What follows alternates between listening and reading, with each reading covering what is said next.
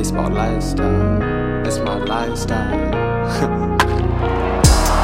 Welcome, welcome to The Grounds Crew, a podcast covering all things baseball. We're brought to you by Baseball Lifestyle. Here are your hosts, Josh Shapiro and Tristan Maddy.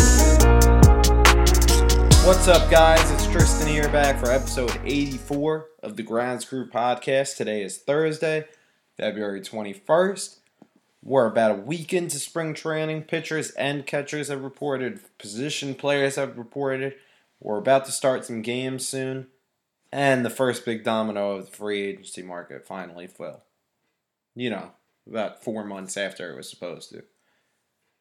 But it's true, Manny Machado has signed. We'll give you guys all the deets on that, as well as some other stuff that's going on around the league. But first, we're going to give you guys a little behind-the-brand stuff. Our boy Josh, the head of Baseball Lifestyle, the face of Baseball Lifestyle, is on his way, or I suppose he's already there. He's in Arizona right now, staying with Team B L one oh one member Chase Darno, our guy, member of the Texas Rangers, I might add. So Josh is going to be out there all over Arizona, hitting some of the camps. Uh, definitely the Rangers camp for sure, checking on on Chase, our boy Matt Davidson. So he's going to be out and about. You guys are going to want to keep an eye on Baseball Lifestyle's Instagram. Keep a, an eye on where he's going to be. If you guys want to meet Josh, he'll be out there. He loves to meet all you fans. So keep an eye on the Instagram. I'm sure he'll be posting a ton of content on there this coming week. And it's going to be a lot of fun. You know, spring training is always a good time, good vibes. So I'm sure he's going to have a great time out there. And definitely show up and say hi if you're around. Now, what's going on in the big leagues? Manny Machado has signed with the San Diego Padres in what is now the biggest free agent contract in American sports history. Machado has signed on to play in San Diego for ten years and is set to make three hundred million dollars. I mean, anybody that was worried that baseball players are going to start to get underpaid, I think that kind of puts that to rest. I mean, some of these guys aren't making quite what they were a couple years ago, but you can't say that Manny's being underpaid. You can't say he's being overpaid. I think this is just right. He er- he deserves this. He earned it. He's one of the most talented players in the entire game, and I'd say he definitely earns what he got. What he got. It's big boy money. He's getting the years he wanted, and he's getting to play in sunny San Diego. I mean, some people are probably going to be like, "Oh, he's not going to make the playoffs. He just signed on to make the money," but if somebody was going to offer you three hundred million dollars to play in the city of San Diego, probably one of the nicest cities in all of America, yeah, I'm going to take that deal. I mean, who wouldn't? He had the choice basically between the Chicago White Sox and the San Diego Padres. Both of those teams are kind of rebuilding teams. They're not going to be ready for a couple of years. You could argue that the Padres are a little bit closer because they do have one of the best farm systems in the league. In fact, they have the very best. So people who are saying that they're not going to be good ever, maybe they will. Who knows? Maybe they did the rebuild right this time. But I'd choose the city of San Diego over Chicago any day. Sorry for any of our Chicago fans out there, but I like the beach. And San Diego has plenty of those. So, and I know Petco Park isn't the best hitter's park in the league. It's more known as a pitcher's park, so that might take a hit on his some of his numbers. But it's also really nice. I think it, Petco Park is one of the nicest stadiums in the entire league. So, all in all, I totally respect Manny's decision. I mean, reports are even coming out that Chicago wasn't willing to go near that three hundred million dollars mark. So he wanted more money. The San Diego Padres gave him more money. And he signed with the San Diego Padres, you know.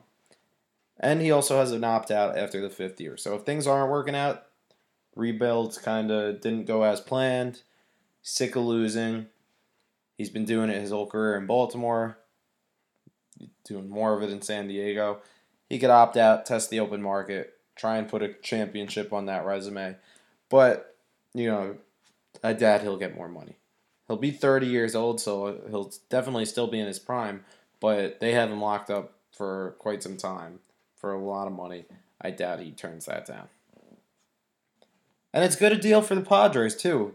They definitely didn't overpay or anything. It's a twenty-six-year-old superstar. He's a four-time All-Star. He's a two-time Gold Glover. He has a career two eighty-two average, one hundred seventy-five home runs, five hundred thirteen R B I, and thirty-three point eight W A R. Those stats would be even higher if he didn't have that crazy knee injury a couple years back. It was kind of a freak knee injury. I wouldn't be concerned about his longevity. And like I said, they have one of the best farm systems in all of baseball. It's headlined by Fernando Tatis Junior, who we talked about plenty of times. He's the number two prospect in all of baseball. He'll be up in the big leagues soon. The number fifteen prospect, Mackenzie Gore. I don't know if he's ready this year, maybe next year or the year after, but he's has the potential to be a frontline starter, and I'm sure they aren't afraid of going out and getting a big name guy if they have to, if that's gonna what, what's gonna do it for them. And the number twenty-three prospect, Luis Urías. Those are just the top three. They have plenty more guys that are very talented. Tatis and Urías are expected to be Major League ready this year, rounding out what could be one of the best infields in the league already, if not the near future. Hosmer, Urías, Tatis, Machado. That's a pretty sick infield if these guys live up to the potential. I mean, Hosmer, you know, he's not, I wouldn't say he's really even top five first baseman in the league, but he's definitely an above average first baseman. Urías is one of the top second base uh, prospects in all of the league. And Tatis is just a special kind of prospect. He's going to play shortstop. I doubt they are going to want to move over. I mean, I think they already said Machado is going to be playing third. Tatis is five-tool talent. He has the potential to be a superstar. You put him next to Machado, that has the potential to be one of the best left sides of an infield in all the league. I mean, these guys are both uber talented. So they're putting themselves on a nice track. I mean, they just added an M V P caliber, caliber player to accelerate the rebuild, and all they had to do was give up money. They didn't have to give up assets. They just had to lock this guy down for a long time. And you know what? That's fine. They don't really have a ton of guys locked down for a long time. And this is a centerpiece. You know, all these young guys that we're talking about coming up, they're going to be on smaller deals. They're on their rookie deals. So they're not going to be paying them too much money for a while. And that gives the Padres a lot of flexibility. It's a really big-time move for a team that's known to be more of a small-market team. They don't usually get the big-name free agents. Uh, Bob Nightingale reported that even the Padres brass was surprised by the signing, that they hadn't heard anything, and then the news broke that Manny Machado was signing this deal with the Padres. So that just goes to show you how surprising it is that they went out and spent all this money. But I like it. You know, this is a team that's never won a World Series. San Diego Padres have never won a World Series in their history. And I think it shows you that their ownership wants to change that, that this means something to them. And they've shown that by going out and spend the most money in free agency over the last two years. I mean, they just locked down Machado for three hundred million dollars, and I think they locked down Hosmer to somewhere between one hundred forty and one hundred seventy million dollars last year. So they're willing to spend the money. I think other teams will regret not going out and getting Machado. I think this is a great move for them. Now that Machado has signed, everybody's attention is kind of turned to Bryce Harper. Is he going to sign soon? Where is he going to go? Is he going to get more money? All these different questions going on, and we still don't have answers. He might be the biggest winner of the Manny Machado signing because, you know, whoever's desperate of missing out on Machado, and I'm looking at the Phillies, I'm looking at the White Sox, they might want to go out and spend more money just to lock a guy like that down. He's also a twenty-six-year-old superstar, former M V P, multi-time All-Star. There's you don't see guys on, like this on, on the open market often. So they might be willing to throw extra money on him after uh, missing out on one. Bryce won the staring match. And he's most likely going to get more money because of it. And we all know Scott Boras likes to get his players more money. So I think we are going to see him go above Giancarlo Stanton's contract at three hundred twenty-five million dollars. Even if it's just three hundred twenty-six million dollars, I think Bryce Harper wants to be the highest paid ever. So I think he will go above that. John Heyman also reported that Harper has turned down offers of three hundred million dollars or even a little bit more than that over the last few weeks. So he's still looking to get exactly what he's looking for. He's still being nitpicky. There's still said to be at least five teams that are in touch with him. We can speculate on those guys, but we don't know for sure. I'm going to say Philly, San Francisco, and Washington are three of those teams. San Diego recently pulled out after people were speculating that they might still try and pursue Harper and get both big uh, free agents. But they pulled out, and the White Sox were much more interest, interested in Manny Machado, so I don't know if they will pursue Bryce Harper as heavily.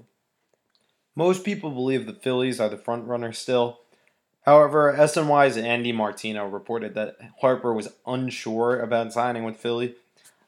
I don't know why that is. Joel Sherman reported back way back in December that he wasn't really particularly fond of the city. It really just comes down to what he's looking for, as it does with any free agency signing. Does he want to compete? How much money does he want? Does he care that much about where he's living? You know, those kind of things that a person should take advantage when they're taking... planning on moving any kind of drop, job. I do think out of all the options that he has on the table that the Phillies do give him the best chance of being on a winning ball club. But, you know, the city of San Francisco is pretty nice. So, who knows what he's thinking. Only him, his family, and Scott Boras. So, the Phillies are reportedly growing confident that they will sign Harper after the two sides have ramped up discussions these past few days. I'm sure they freaked out a little bit after Manny signed and they wanted to try and get a deal done. But teams like the Giants are definitely still pursuing him. Heyman's reported that the Giants brass aren't very optimistic. And we don't really know the rest of the teams that are involved for sure. I mean, Scott Boras could just be playing games, saying that all these teams are interested, that there's stuff going on, to try and get the Phillies to bid against themselves, try and get the money up for Harper, because he does want that more, that that big contract. So, who knows? We don't know the behind-the-scenes stuff, but I'm sure we'll get a resolution to the whole Bryce Harper saga soon. I'm sure within the next week or so, we'll have a decision. Hopefully by next podcast. Who knows? It'll give me something to talk about. But we'll see. Now, Bryce Harper and Manny Machado weren't the only two to suffer from a long, slow offseason. There were plenty of other all-stars out on the market, and Mike Moustakas and Josh Harrison were two of them. And they just got new contracts. Mike Moustakas, he re-upped with the Brewers. He's going back to Milwaukee on a one-year, ten million dollars deal. There's a mutual option for a second year. And Moose had a very Moustakas type year. You know what you're getting with this, with this guy. Um, he's going to hit around two fifty. He's going to hit around thirty home runs. And, I don't know, ninety plus R B Is, eighty plus R B Is. In one hundred fifty-two games last year, he hit two fifty-one, twenty-eight home runs, and ninety-five R B Is. And he plays solid third base. He's not the best defender over there, but he's a very solid defender over there. He's kind of seen as like a blue-collar guy, which is why fans like him, and he seems like he has a focused demeanor, so it's a good piece to add to a team that made a run last year. They kind of retained all their pieces, and they look pretty solid going into the twenty eighteen, uh, twenty nineteen season, you know. Uh, twenty eighteen, twenty nineteen, I still get that stuff confused, you know. I'm still that person that's writing eighteen and having to cross it out on uh, paper. But it's kind of a shame that a guy that does produce like this hasn't gotten somewhat of a longer-term deal. I mean, he's basically going year-to-year now. He signed a one-year deal with the Royals last year before getting traded. I mean, this is a guy that set the Royals' single-season home run record in twenty seventeen. He hit thirty-eight home runs. He's been an all-star a couple times. This is a talented player. It's a shame he hasn't gotten a longer deal. But it's a good move for the Brewers. Travis Shaw will probably move back to second base again, which is a shame because he was playing a good third base for them, and he was a nice pickup for the Brewers. He really like thrived over there. Played decent second base. I'm sure it sucks not to be in your natural position, but whatever's best for the team, these guys are probably willing to do. As for Josh Harrison, He's signing a one-year, two million dollars deal with the Detroit Tigers. The thirty-one-year-old became a free agent after the Pirates declined to pick up his option. He had a ten point five million dollars option, which isn't surprising for a guy like him. I mean, he had a down year last year, only hit about two fifty, only played about ninety-three games last season. He's thirty-one years old. Not that's not that crazy. He, Harrison spent his entire eight-year career in Pittsburgh. He appeared in two All-Star games during that time. And he's a very versatile player. He's played second, third, short, and outfield, so he you could kind of put him wherever you need to, fill in wherever you need him to. I would have really liked to see the Yankees sign him, but they went with D J. LeMahieu, which, more talented player, a little less versatile. We'll see what he could do because I'm sure they'll have him over at uh, first and maybe third base a little bit. We'll see. I'm sure they're kind of trying to get him to be a utility guy. But Josh Harrison's a true utility guy. And he strikes me as more of a vocal guy, you know, which is good for a team like the Tigers. He instantly becomes one of the leaders for a rebuilding team like them. They're a very young team. I mean, they still have guys like Miguel Cabrera around. But never helps to, uh, never hurts to have a guy like Harrison to teach these younger guys. And if it comes down to it, he's having a good year. You could always trade him for a couple prospects, see what they could get, maybe get something to help advance the rebuild. Good little move for Detroit. You can't go wrong with a guy like Harrison. Even if you're not planning on competing, doesn't hurt. So, we got some news this week. Hot stove is finally getting hot a little bit at the end of the offseason. But hopefully next week we'll have the biggest signing of the offseason. And, yeah, have good stuff to talk about. Season's coming soon, guys. Oh, and D one College Bowl. Back up and running. So, if you're missing baseball, tune into some of that. But, hope you guys enjoy the rest of your week. And I'll see you next week. Thanks for listening. And that right there was The Grounds Crew. Brought to you by Baseball Lifestyle.